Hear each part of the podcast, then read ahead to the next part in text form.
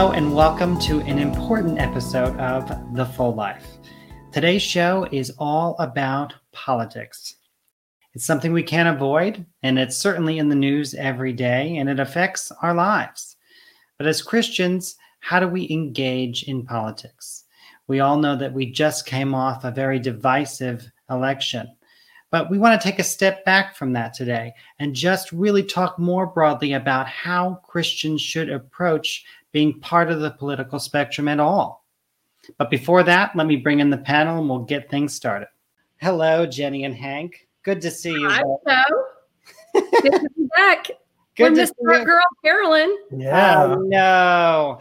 Yes, Carolyn couldn't be here today, but we do have two great guests to fill fill her spot today. So let me give them an introduction. Tyshone Roland is the youth pastor for Jentezen Franklin's Free Chapel in the Atlanta area. He is married to his wife, Victoria, and he stays humble with his demonic dog, as he describes. so, so welcome. Nice to be here. Thank you for having me.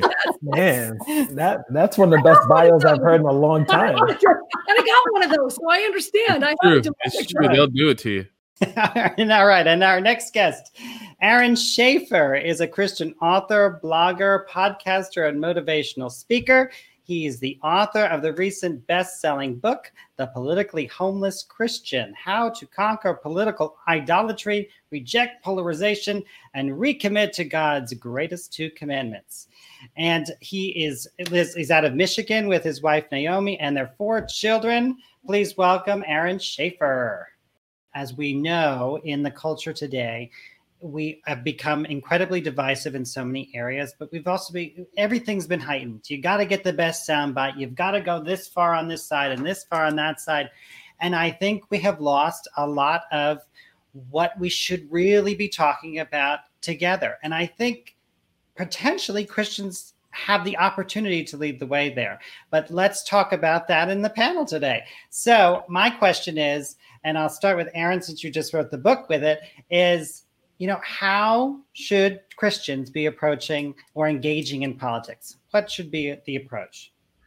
You know, I think the first thing that, that we need to do if we're going to do it in a healthy way is to remember where our identity is supposed to be placed, which is in Jesus. You know, so much of today, I feel like our affiliation with either political party, whether someone leans more liberal, leans more conservative, is it's really hijacked uh, our, our identity. And the hard part is when you allow a political party or, or just even a lean to become stronger than your identity in Christ, then it manifests itself in a lot of pretty damaging ways. And so I think the first thing that we need to do as Christians is to get back to that rock of, hey, first and foremost, I am a disciple of Jesus, and that whoever I lean towards in this single political season is not more important than me maintaining my witness to a broken and fallen world. It is not more important than me guarding my heart so that I am and defending the relationship that I have with the Father.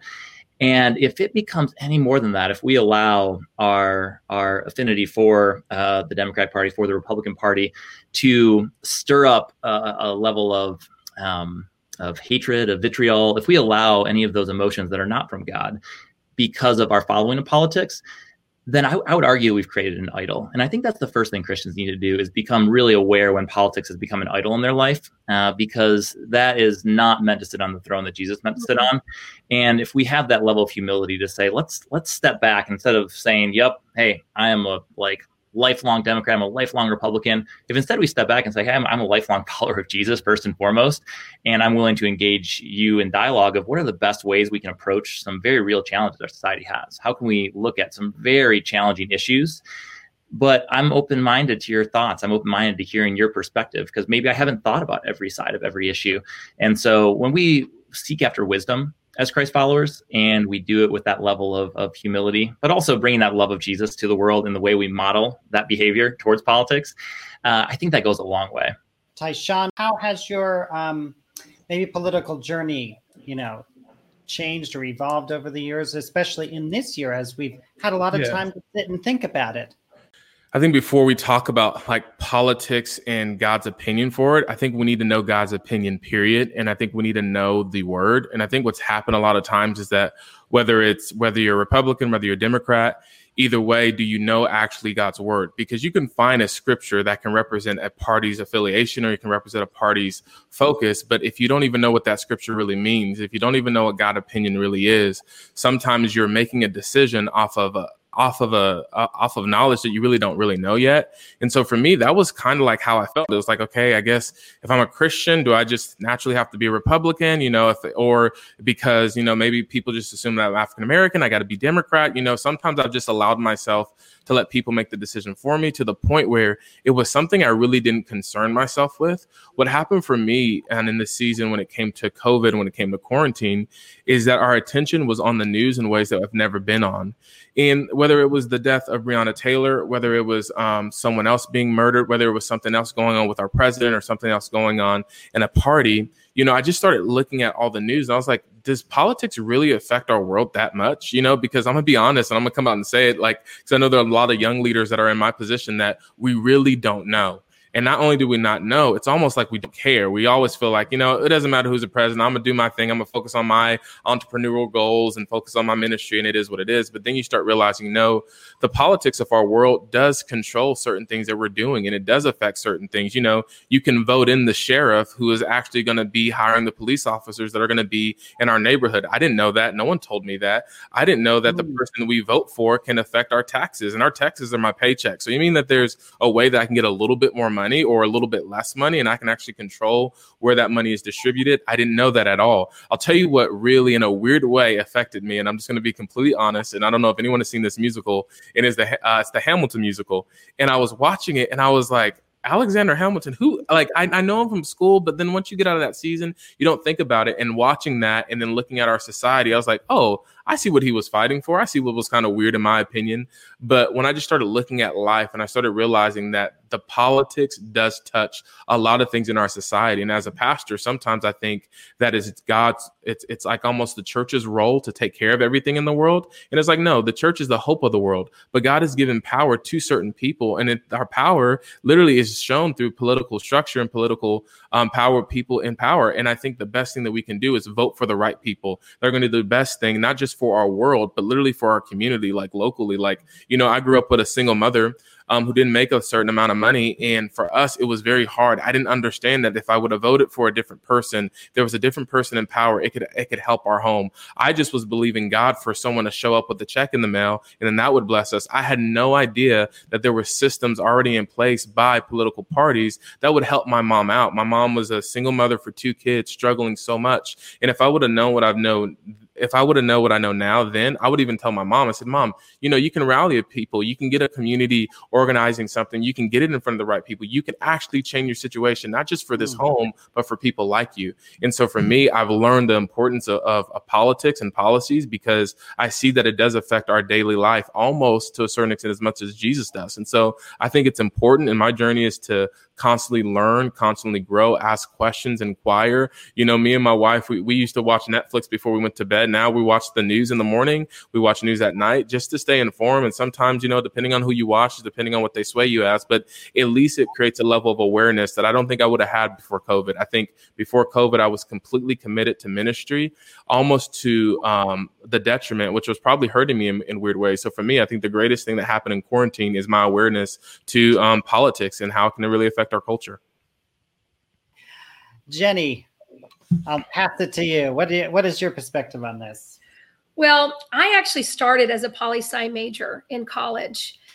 Um, I've always found politics very interesting. I, I thought many years ago, obviously being a poli sci major, I um, I thought about being involved in politics. Although I wanted to be a preacher from a young age, you know, at back then, you know, I didn't know if I'd even be able to do that as a woman, and so I looked at politics, and I lasted about a year because I don't like arguing. Um, I was like, I don't want anything to do with this. Um, so I've held a political opinion, but I kind of drifted more to where, you know, uh, Ty has been, which was kind of like, you know what? I, I, care, but I don't care. Yeah. I care about Jesus. I care about leading people to the Lord. Um, you know, I, I, that was sort of emphasized when I went into, you know, I probably I, back in those days leaned Republican, um, but then I went into theater and I moved to New York and I was with a bunch of artists and I was the only Republican. And I remember, man, I would have these like arguments with people over abortion and over. Uh, I mean, evolution isn't really political, but it kind of was when we were growing up. You know what was being taught in school, and so I, you know I would get so frustrated because I was the only one, and that felt really lonely. And then I sort of shifted into um, as a pastor, as we became, you know, it, it was we were in ministry and and as pastors, I really felt that politics had no place whatsoever in the pulpit. And it bothered me when preachers would talk about candidates. It upset me very, very much. Um, you know, of course, in my journey, uh, Joe, you also know, though, that I, to kind of fast forward and speed through some things, I did also write a book called Jesus Was a Liberal. And so you might go, well, then how could you say you weren't in politics? But the thing is, that wasn't even a political book. It was it was kind of a catchy title. I don't believe that Jesus was political. Um, he wasn't a political figure, but he certainly was a revolutionary.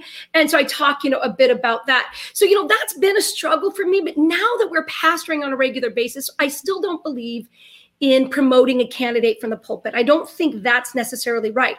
However, there have been some things I've had to speak out about recently.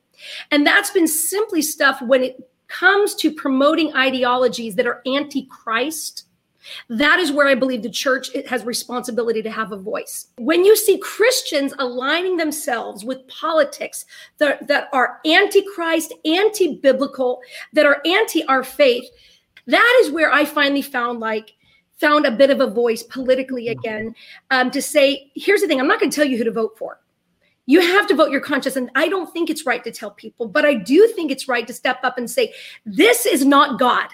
In no way, shape, or form have we as Christians ever been in a position where we're supposed to promote lawlessness because Jesus said, when we stand before him on the judgment day, away from me, you who practice lawlessness. So, this is a big question. Um, I think so. Part of kind of how I want to answer it is I think both my spiritual um, homes, if you will, kind of formulate this answer. Um, now I identify as an Anabaptist, which when a lot of people are like, "What's that?" I was like, "Well, everything you really like about Christianity, that you know, that's who we've always been."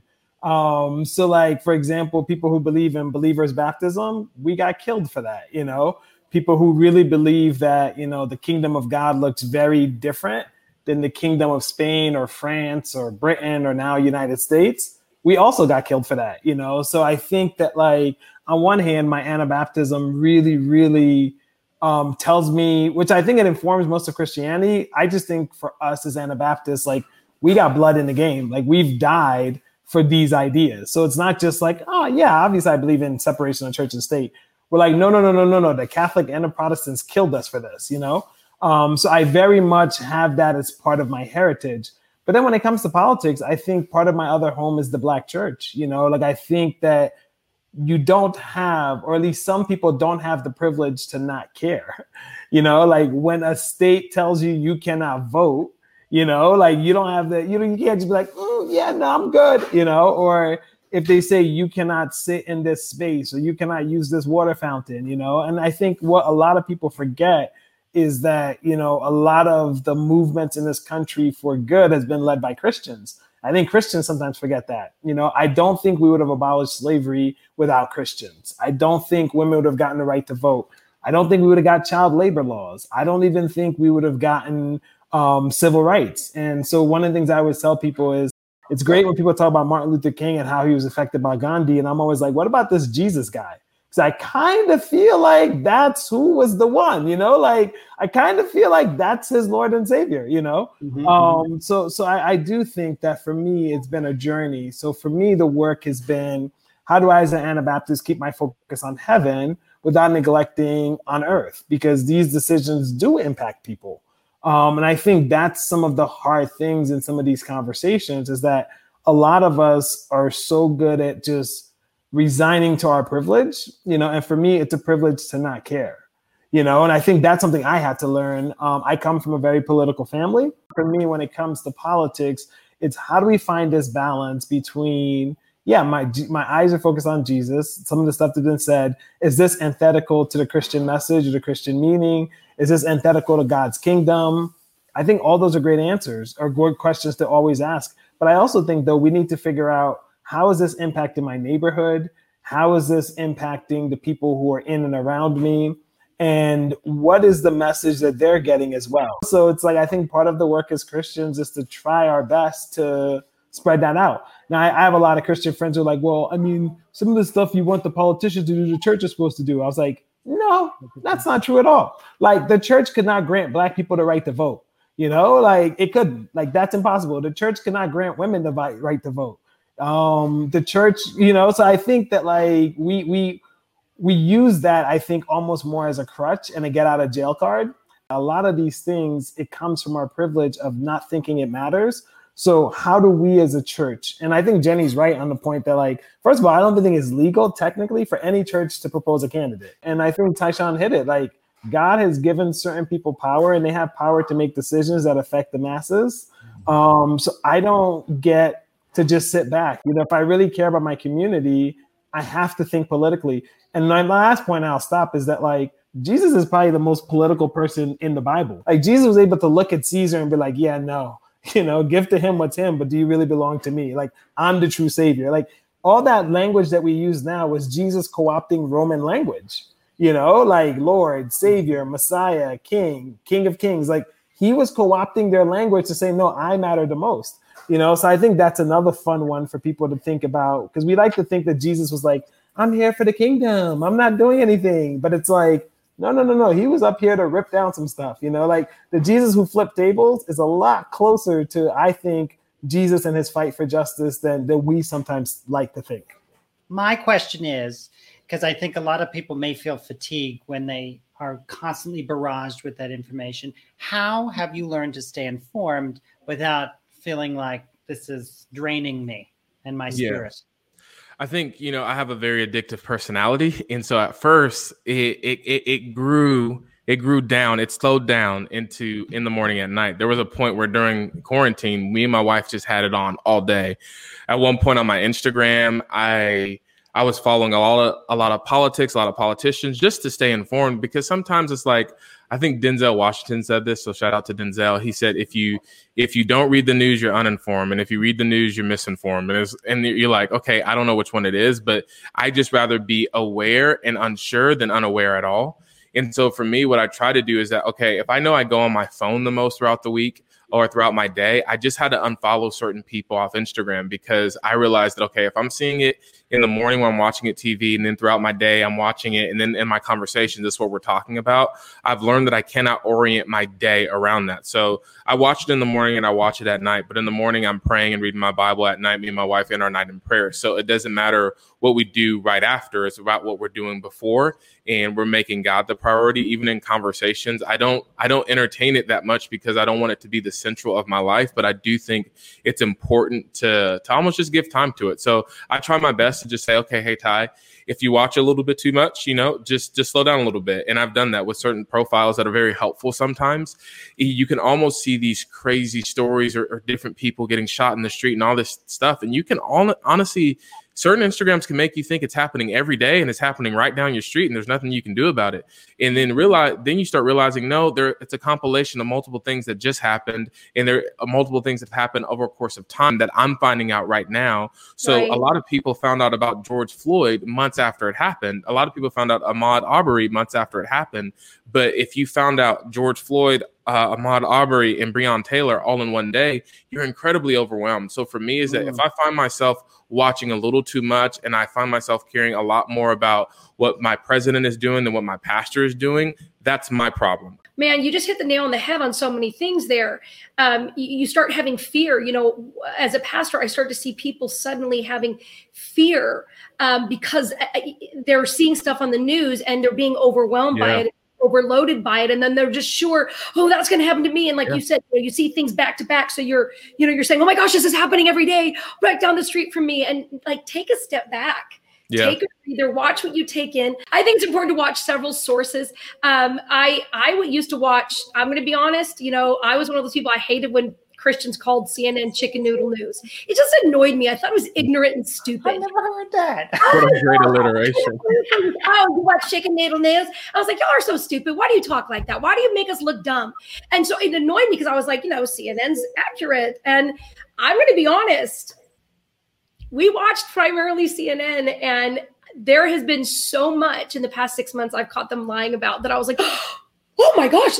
Like they'd say, oh well, our president just just just said this, and I was like, I just watched the press conference. He didn't say anything of that, Yeah. and it made me go, I see what people are saying. I mean, think about it, guys. What's TV stand for? Television, right? Tell a vision. I know that sounds cheesy and you've heard it, I'm sure, but it's true. You're having people tell you a vision. They're telling you what you want to hear. They're creating your narrative. And so you have to be so careful to guard your ear gate, Yeah. your eye gate, your heart. Um, I just think, you know, if you just watch one side, if you just watch CNN all day or just watch Fox all day, you're just going to continue to hear what you want to hear. And if we continually avoid arguments be- with people that don't agree with us, and oh, I'm just going to hang out with those people because they agree with me, or watch that report because it makes me feel good about what I believe. It's really important um, to not do that because then we could actually be the group of people that Jesus is talking about that will be deceived because we're not being willing to hear other perspectives and hearing other sources of information. Hank, Jenny started to touch on it, and my my question really is: How do we combat in this age of misinformation? I mean, anything is true on the internet until you, you know, I, you know, I think she hit started it when you you go to multiple sources to see if it's true. But how have you been able to, you know, combat misinformation as you're trying to stay informed? Um, couple things. I mean, I think one way is I try to listen to international Mhm. news um as well. Part of that's my international background, but part of that is I realized that like, yeah, everyone's selling that vision, but like they tend to be more truthful, you know, because like they don't mind throwing shade on us. Like they do not like BBC will have like a line that you're just like, oh, I didn't even think about that, you know. Um, so I think that's one way I try to also maintain that balance, not just saying what CNN or Fox or MSNBC is saying, but I'm just curious what BBC has to say um, or other sources. And then here's a, a fun, you know, biblical principle I try to hold on to. You know, it's like they will know them by their fruit. You know, I think that is still a very good way to gauge and engage. You know, so it's not just these talking points; it's they will know them by their fruit. So, what is the fruit of this leadership? What is the fruit of this comment? What is the fruit of this policy? What is the fruit of this news? You know, like what are they trying to say here? Or what are they saying and how is it affecting the people? Uh, uh, Aaron, I want to toss to you and ask, kind of follow up on that question, but also because I know in your book you talk about guarding your heart. So I have that. I want to talk about that concept in terms of you know digesting all this information and how important that is, and then going into the idea of unity and or compromise because sometimes compromise feels like a scary word because people think they're going to compromise some beliefs so can you talk to that a little bit Yeah, absolutely. I, I think that the on the guarding your heart side of things, you know, going to the news, you know, one of the things I try to do as much as possible is read more than watch. I, I try to read more than watch. I try to read more than listen because a lot of times when we're watching and listening, we're getting caught up in personality. You know, we're, we're allowing like these Mhm. visceral reactions that we have to the way they're giving us the information in a way that we don't when we just read. And so I also try to, as much as possible, try to read like researched journalism. Like so these are like stories that have been really thoroughly you know reported on as opposed to opinion pieces. Because so often right now what we follow is politics has been become a sport where we're rooting for our team and it's we care more about the wins and the losses than we do about good governance.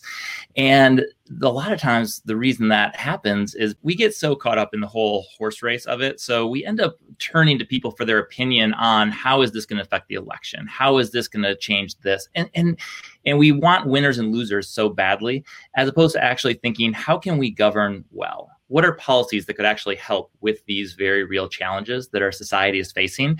And so it's not a lot about substance anymore which is why i would rather read a real really well investigated piece than listen to commentary about different things that are happening. I encourage everyone that i talk to about politics just go to the source, go to the actual websites of candidates, go look at their Twitter feed, go look at the information they are putting out into the world. You don't need to hear commentary on what they think. You can just go to the source. And at that point, ask yourself, is this the type of person that I feel like following? And I feel like it's going to be a good leader.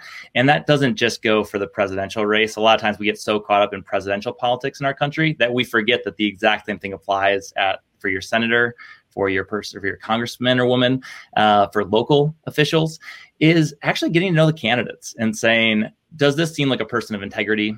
a person of humility, a person that has a lot of the characteristics the Bible talks about that we should look for in leaders. Because so often we just want to pick a party and then just vote straight ticket versus actually getting to know the candidates and understanding the nuance that goes in some of these topics. So, what I wanted to do, Aaron, from what you said, was really go into some of those topics now and talk. You talk a lot about what may, based on the teachings of Jesus, what might be his social platform. You know, yep. we won't know exactly what he would choose and how which how involved the government should be or not should be uh, in each situation.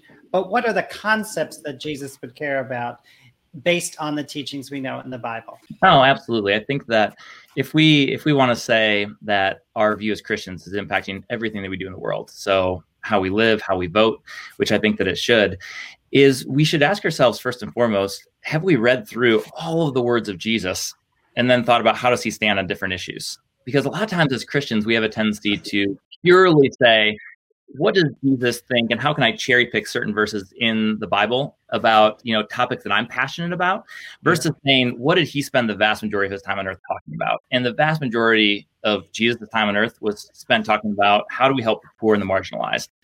That was mm-hmm. that was the biggest talking points he had. And now, did he talk about other issues? Sure, but the vast majority of his time was spent how do we help the poor and the marginalized.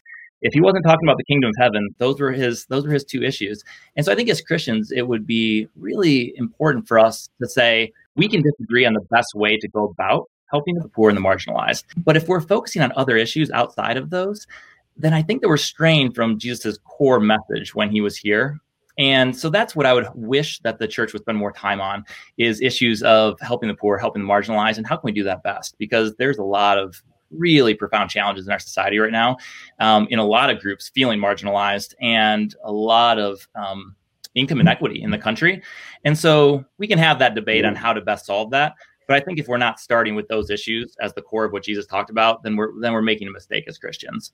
So again, as an Anabaptist, like I think most Christians would say we're Jesus centered, but like I don't know, like for us that's what it is, right? So like for example, the Sermon on the Mount, you know, we call that the canon within the canon, you know. So it's like if Jesus is the full representation of God and Jesus is God and Jesus says this, we need to do it.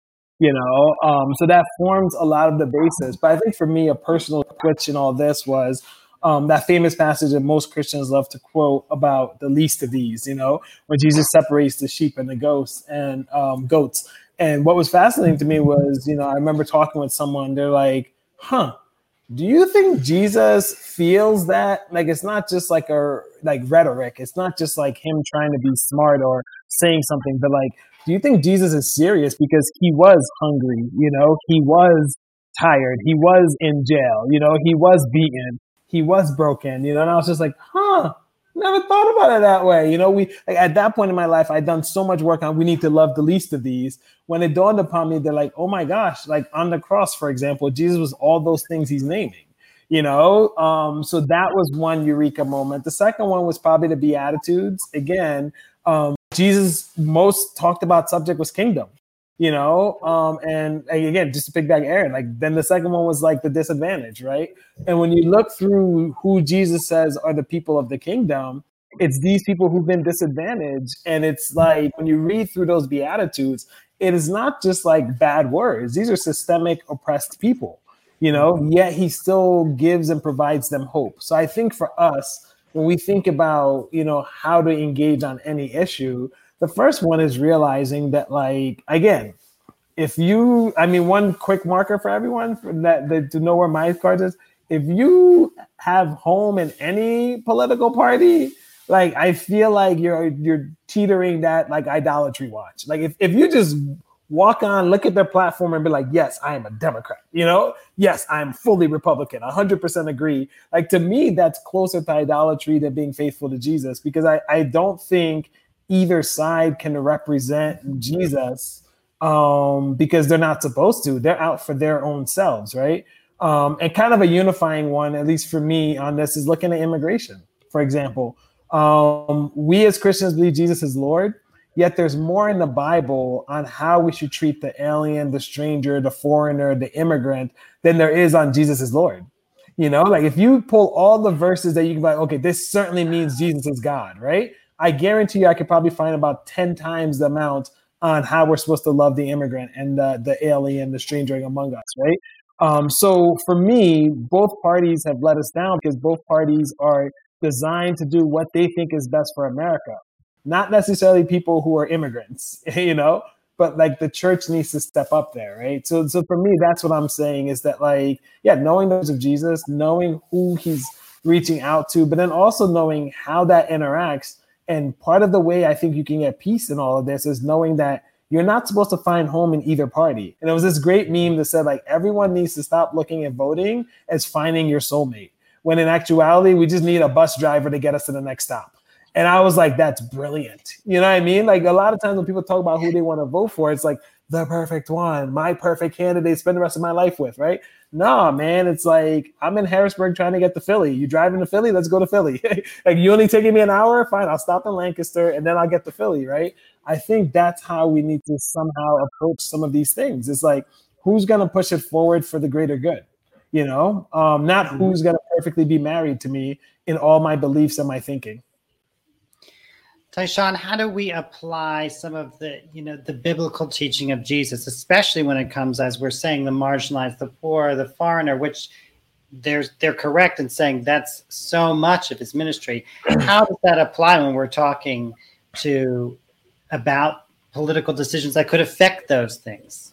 Yeah, I mean, I would definitely say there there's some political um, agendas that I don't know if they're even that talked about in the Bible, but there's some. I, think even with the poor, you know, uh, when God chose Apostle Paul, he was gone for three years and he was just focused on God. The Holy Spirit was downloading things. He was changing his heart. Well, when he came back, we see in Galatians 2 kind of like what happened when he came back in the only thing that the previous apostles said to him, like the only thing they said, Hey, we're good that you're here. We know that you used to kill Christians. Please don't kill us now. We hope you're really changed. We hope you're really safe. Just make sure in everything that you're going to do next, make sure you're taking care of the poor.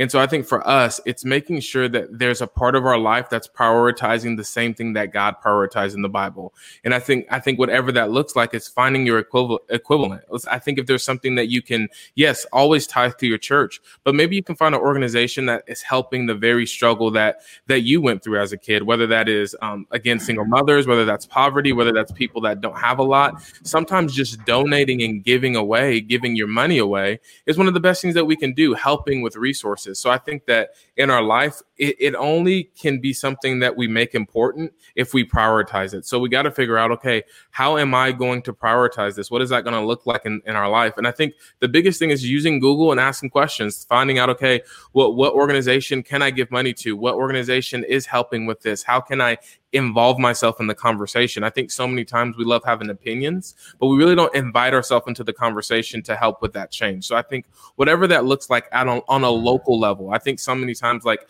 even the scripture where Jesus says, you know, render to Caesar's what is Caesar's, people don't even know the Caesar equivalent in their city. They don't know their mayor, they don't know their governor, they have no idea what it is. All the when they think about voting, they think of it, okay, once every four years. They have no idea that there's a governor that has way more power. And I think COVID taught us this. It was like when the president gave power to the governor, suddenly we all know our governor's name now. Uh-huh. Well, you, you should have known Caesar's name before. So maybe this, in a weird way, was God trying to get us to get aligned in the right way. I think even when it comes to paying taxes, we see in Matthew 17, he tells Peter, Hey, go into the go out fishing. I want you to get a fishing line in the fish's mouth. You're going to get a coin, take that coin and pay the taxes, which shows that even Jesus, he knew the right thing to do. He said, Okay, whether I agree with the taxes or not, I'm going to pay them. So I'm going to prioritize what this government is putting in front of me. And I think as Christians, we can't run away from certain things like that. Well, it's not in the Bible. No, it is in the Bible. But I, I go back to what I said in the in, in the beginning. We got to know our word. And when we know our word, we can know our involvement. Like I, I think, um, as she was saying earlier, I don't know if it's a responsibility for pastors to choose a politician, but I do think it's a responsibility of a pastor to talk about important policies. Hey, hey, you know, I don't see a lot of churches. Everyone during the election is saying go vote.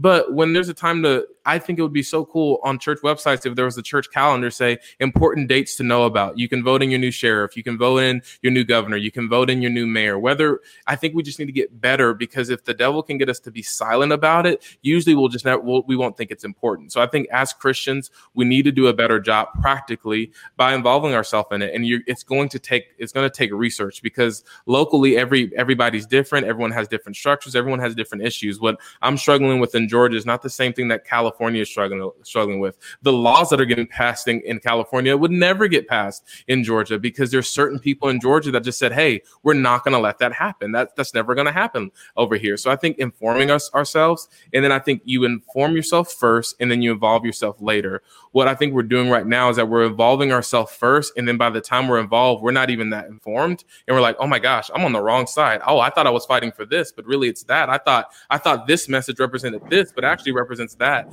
And what happened is that our passion got the best of us. And so we got too involved too quick. Okay. And so I think we need to slow down a little bit, inform ourselves, and then practically involve ourselves. So that would that would be like my opinion on that it's interesting the subject on the poor as we were talking about you know um, obviously yes i hank you know i say the same thing that jesus talked about the kingdom of god more than anything he talked about salvation um, I believe it's six or seven times, depending on translation. The kingdom of God is 119 times, again, depending on translation. So that was a, a very big thing in the kingdom of God and what what that is. And so you know, knowing about that and having our allegiance to the kingdom of God and recognizing uh, that that is where our political party really needs to lie if, if we are, you know, going to say it like that is with the kingdom. Um, you know, uh, what's interesting is when we talk about Jesus, you know, and his talking uh, of the, the poor and helping the poor. Of course, me being Hebrew roots pastor, I always have to go to that Hebrew route. Part of what Jesus was addressing is when you notice people that were sick or, or poor, you have to know that in Judaism, you were considered cursed if you were poor. You were considered in sin if you were poor or if you were sick. Remember the story of the blind man? You guys all know this. You know, who sinned? This this man or his parents. It wasn't, did he sin? It was who sinned. There was an intricate understanding that there was sin because this man was blind. And and Jesus answers, you know, neither. Well, that was a foreign concept to them. You know, and the same could be applied to well, who sinned uh, that these people are poor? Because actually, you know, when you look at the Old Testament, to be poor is looked very much down upon. That you aren't trusting God and that you aren't, um, you know, in in God's will, or you're not following after Him, or or whatever. And so I think what Jesus one of the things he was dealing with with the poor was to change the mindset you know around the poor people but he also said things like what he said to judas when he said the poor you'll have with you always well that doesn't sound very loving that wasn't him going out let's go out and get a program and help all these you know judas was a little bit self-righteous wasn't he when he said how could you use this oil? This could be sold the money and given to the poor. But self-righteous, we know is self-righteousness. It wasn't righteous because he probably wanted to pocket that money. So he was using it a bit as a cover, um, you know, and talking about the poor. And Jesus said, there's always going to be poor people. And, and there's nothing we can necessarily do to completely eradicate it. Why? Well, because a lot of times poverty is a mindset. So uh-huh. that's where I look at it, you know, um, biblically speaking, because there are people that were born with nothing. That one of the greatest parts of our country, one of the greatest things that we get to see and partake in is stories of people that were that had nothing. You know, one one of the things we love is hearing those stories of, of the guy who said, "I grew up in an apartment with six people, you know, in a one bedroom apartment, and you know, in Sh- downtown Chicago. And man, now I, I bought my first apartment, then I bought something else, and then I bought something else, and now I have, you know, I own 50 properties. I mean, we love those things. And I think that's the heart Jesus was into, not into us all becoming millionaires, but into us helping people, not just by giving them a meal. I think that's important. Also by helping by dealing with people's mindsets on poverty by helping not with just a handout, but by helping to transition the kingdom of God into people's minds, recognizing the kingdom is here. We don't have to answer to the rules of this world, not saying rules and laws, but I'm just talking about the rules that say, well, you can't do this and you can't do that. I believe that um, that's one of the ways we are to address biblically poverty is to help people get out of it, not just help them while they're in it, not just to sustain their time in it. You know, that that's a that's a big issue that we have in our country. I mean, that that is a lot of the policy of the Democratic Party, which is where I've struggled with the Democratic Party because it's about give, give, give, and give handouts, and that's great. But are we helping people to not live there? I have heard people say, why would I ever want to go get a job? The check I get, the insurance I get, the handout, you know, all that is more than I would get in a job. So, is that actually helping people, biblically speaking? So, I think it's important to take a step back and look at it, you know, in, in several different perspectives. When when we're supposed to help the poor and we're supposed to feed them, is that where it ends? Just feeding just because we were doing that. Joe you know that. Our bible study we took people out we fed people at, at nights. We were in mm-hmm. downtown hollywood. We would take our actors out there and we'd take them out on the streets and give food and it's a wonderful experience when you can actually feed somebody that's hungry and and you know give them socks you know when they're cold and clothe them like the bible tells us to do. But again does it need to be is it to be left at that?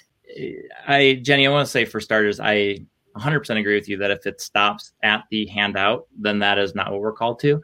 Um, however, I would say that building on a foundation, it's extremely hard if you are wondering where your next meal is coming from. Um, it's extremely hard as a parent if you uh, are working multiple jobs and can't afford healthcare. And it's extremely hard to have that level of abundance where you're able to teach the right messages. And, and so I think that I think that we should be advocating for um, completely, not only helping people with their current situation, but how do we get better?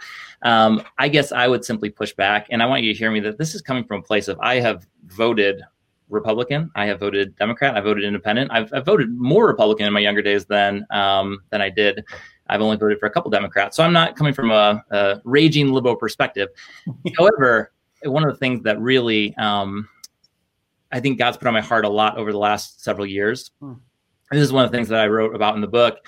Is you know there there was the there was the passage, and this is quite literally how he how like the the Gospel of John is closed, and I think that how we choose to close a book, if you're an author, has a lot to do with the last message you want uh, to to leave a reader with, and the story when he's when he's saying, you know, hey, like, do you love me? You know, Peter, and he's like, yeah, Lord, you know I do, and he's like, feed my sheep and he wasn't like, all right, good, good answer. Let's go on the next. He was like, you know, do you love me? And he asked the second time. And he's like, yeah. And I mean, I, I picture myself, and that was when it really started to hit me is like, why is he asking twice? Like he's already like, yeah, of course I love you. Feed my sheep. And then he says, you know, feed my sheep. He, he, he literally reiterates this three separate times.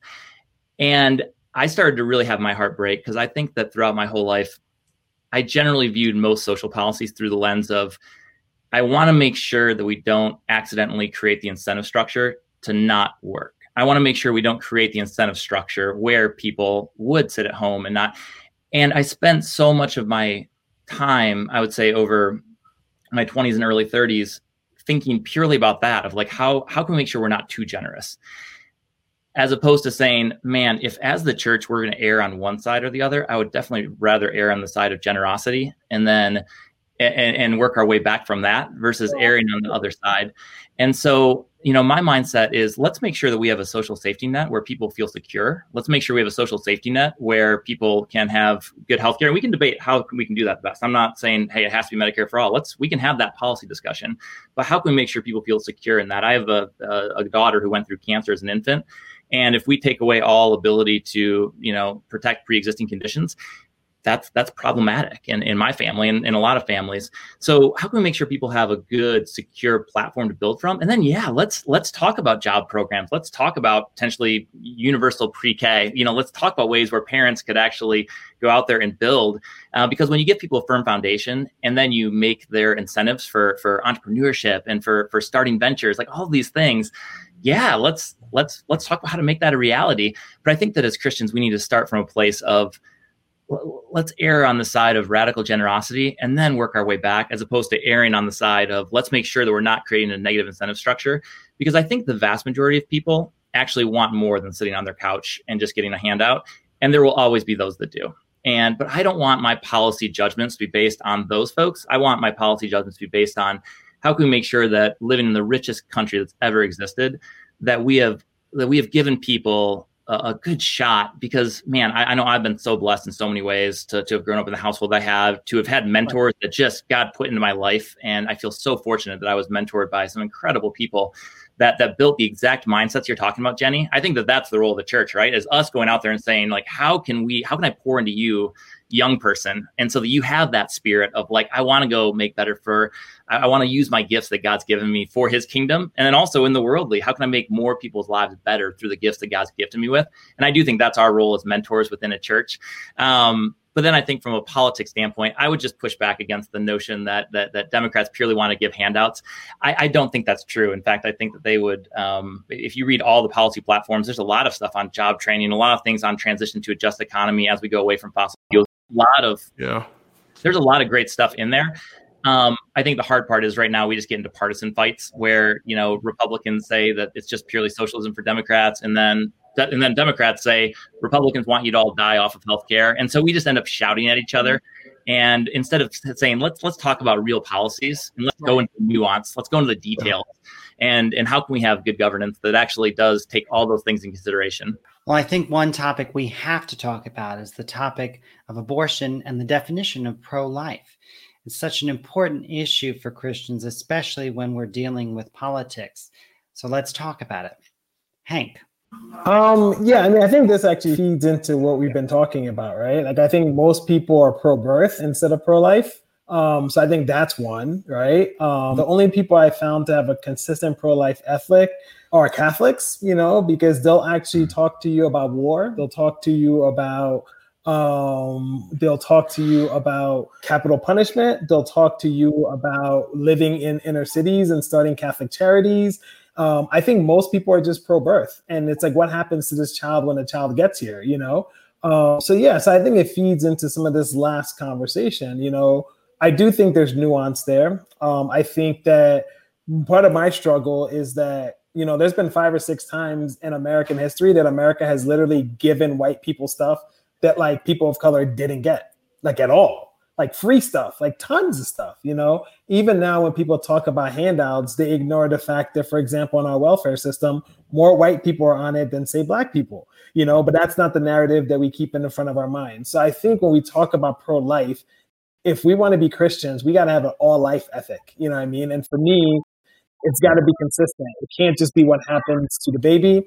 Um, it has to be does that baby have a chance at life? Does that baby have a chance at health, education, does that baby have a chance at, at thriving in this world? And what does that look like? So for me as Christians, you know, when you say, are you pro life? You know, my question to them is like, I am, you know, because I don't think we should ever go to war. I don't think there's any scenario where we should kill someone. I think when Jesus said, love your enemies, he was serious. Like, and people like, what happens if they put a gun to your to your wife's head? I was like, well, she's been an Anabaptist for like 400 years. So pay for my counseling you know, because she'll be in heaven, you know, and they, they don't know what to do with that because it's just like, oh, that's different. But it's supposedly what we believe, right? And it's something I grew into definitely.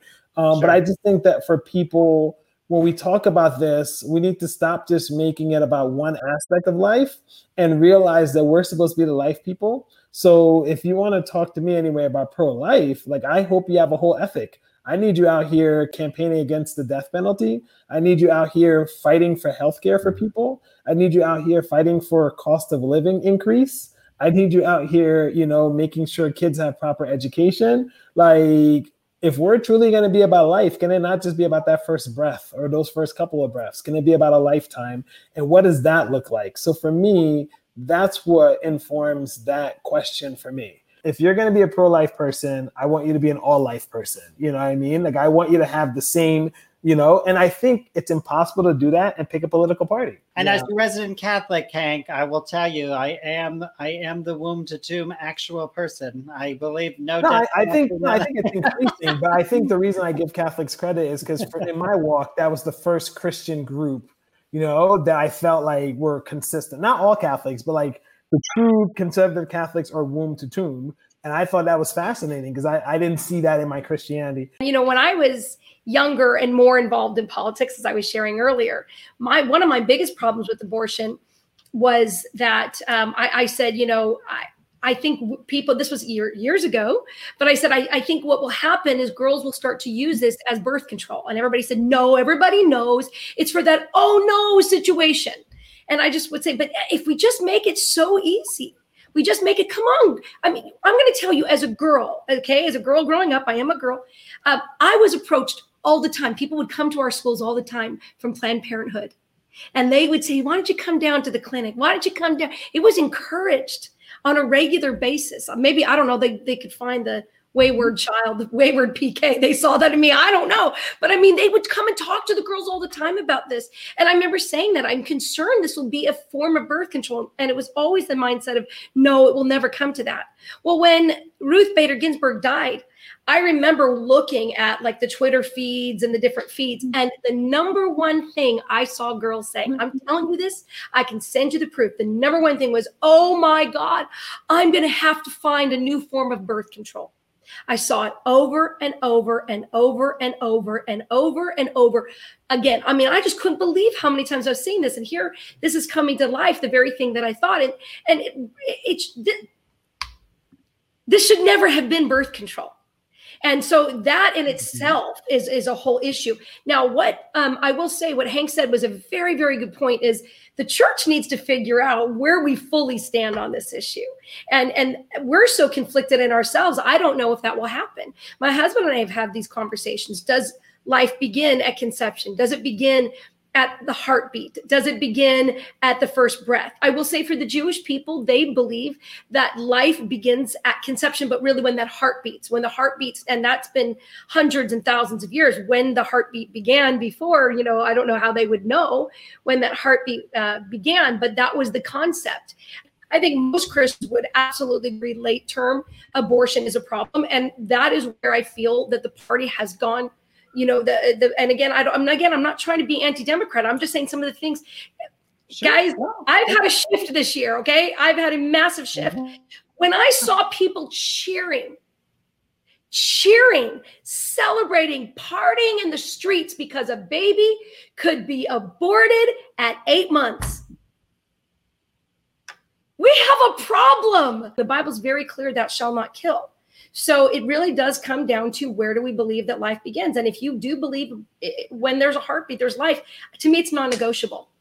Agree. I, I think for, for me is like I, I, go back to the, the the scripture that mostly even even backsliders can quote. You know, before I was in your mother's womb, I knew you, and I think if you're known by God in the womb, you should be known by you should be known in the world. I, I think that is where my I just personally draw the line. I, I do think that there there are circumstances and situations that I think we tend to magnify and focus on, uh, whether that is a pregnancy by rape, whether um, which even in the Bible, things like that did occur, or if it was like, or if it's between the wife, uh, the woman having the baby, or or the or the baby. If the baby's going to be born and it kills the wife, if, the, if there if there's circumstances where the health of the carrier is going to be con- incredibly, um, you know, compromised, I do I think I can understand the conversation for situations like rape or a conversation like that. But I think outside of that, I think for me, it's just like no, that should that shouldn't be an option. I think we need to protect our babies. I think biblically speaking, as she said, like Moses, what happened? The attack on babies. Jesus, what happened? The attack on babies. What did what did God do in both scenarios? He said,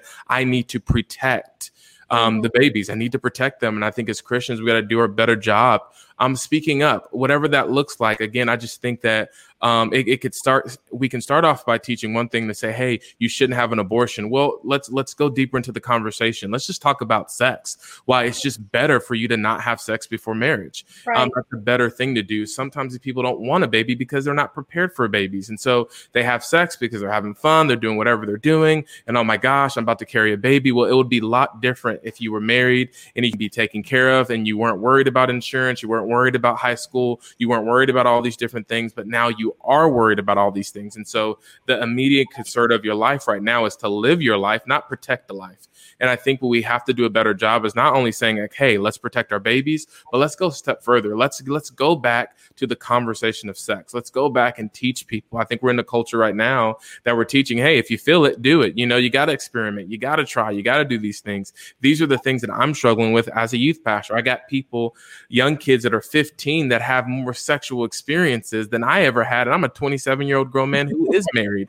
And the issue with them is that then now they feel pressure to, you know, they're they're in a situation where you're 15 years old and you have a baby and you got and you and you and you're like, I just want to go to prom. So what do I do? I don't have a mom to take care of me. My dad is probably not in my life. The boyfriend that had the baby is claiming it's not his, and so now he's gone. And so now the most logical decision is to what abort the baby because truly it is an inconvenience to your normal life. That's the truth. It's an inconvenience, and due to an inconvenience, you have some people that I do believe again. There's different situations that are that are choosing to abort um, a baby. And I think again, if you're known in the womb, you should be known in the world. And so I think it's something that we need we need to do a good job talking about to protect the baby, but not only just protect the baby. Let's talk about this. Let's talk about even for the people who who aren't um, Christians who aren't waiting for marriage. Well, let's talk about at a practical level, safe sex. Use a condom. Yeah. Be smart. Yeah. Let's let's talk about birth control. If that's really the issue, then then then invite your parents into that conversation more than any other thing in the world. And so that's what I think the priority should be. And that's that's um my my personal stance. I agree with you 100%. Like I am pro life. Here's where here's where I've landed in terms of my political leaning. And the reason why I'm comfortable voting for folks in either party. It's not because I'm thrilled to vote for folks in either party, but why I've become comfortable. Um, I used to vote when I was talking about my 20s, early 30s. The reason I voted Republican virtually 100% of the time was only based on abortion. And I, I, would have echoed exactly what you said, Jenny. And, and I, I don't argue someone that, that necessarily feels that way. What I would say is that there are a lot of ways to attack a problem. You know, there's a lot of ways to attack uh, poverty, we talked about earlier. There's a lot of ways to attack healthcare. And I think that if we as Christians start by saying, what are our end goals? And if our end goal is, I want to live in a world where there's less abortions. Like I want to protect, you know, um, babies in the womb. I want to live in a world where there are less abortions, and I also simultaneously want to live in a world where the love of Jesus is brought to people, and that people are brought into the kingdom of God because of the way that I live my life, and because of the um, the, the, the policies that I that I promote. And so when I think about it, I think that the the struggle that we have is that pro life um, is frequently turned into this. Um, I think a lot of times a caricature of the actual the actual stance of a lot of politicians in the same way that that you know Democrats will do this, the same on the opposite side. So a lot of times when when like Jenny when you were referencing parties in the streets, I, I don't think that that is actually the heart of the vast majority. I, I, I know quite a few Christian Democrats that are heartbroken. Um, I've heard lots of politicians that have stated, "I don't I, I, I don't like abortion. I would hope that, you know, I, I, would never want, you know, if I was in a relationship with someone for them to have an abortion, I would never want a daughter of mine to have an abortion. And, and, and yet I, I don't feel like it's the government's role to step in. I don't agree with that stance. So I'm not defending that stance. However, I don't think the vast majority of the party is having parties in the streets about late term abortion. I don't think that's actually true. In the same way, I don't think the vast majority of the Republican Party are really excited when they see images of people marching in Charlottesville saying the Jews will not replace us and running someone over in their car. Like, I don't think that's the best for the Republican Party either. And so I think that we get in a very dangerous position when we want to make characterizations of either party as if they're the most extreme versions of either side. I think that's when we get in a little bit of trouble. And so where I've landed is I, I, would I think it'd be a wonderful world to live in where there are a lot of pro-life Democrats. I think it would be a great world to live in where there are folks that have that womb to tomb mindset where they're advocating for these policies. When you look at the number of abortions in, in, in lower income, you know, we have like 12.9% of, of women live below the poverty line and that accounts for 50% of the abortions. And so if we are really, really serious about how can we live in a world where there are less abortions, it actually would be more p- beneficial for us to focus on poverty. Is like, how could we actually help with education? How yeah. can we help with social systems? That would actually lower the abortion rate in our country more than overturning Roe versus Wade. And yeah. so, again, I'm pro life. So I'm saying, how do we do all this? But I think that when we fixate on Supreme Court, the damaging part is that sometimes it causes Christians to defend pretty indefensible actions from certain politicians and and actually lose our ability to witness to folks that don't know Jesus yet. And so that's Absolutely I want to I want to be able to keep my witness intact so I can reach people for the kingdom of God.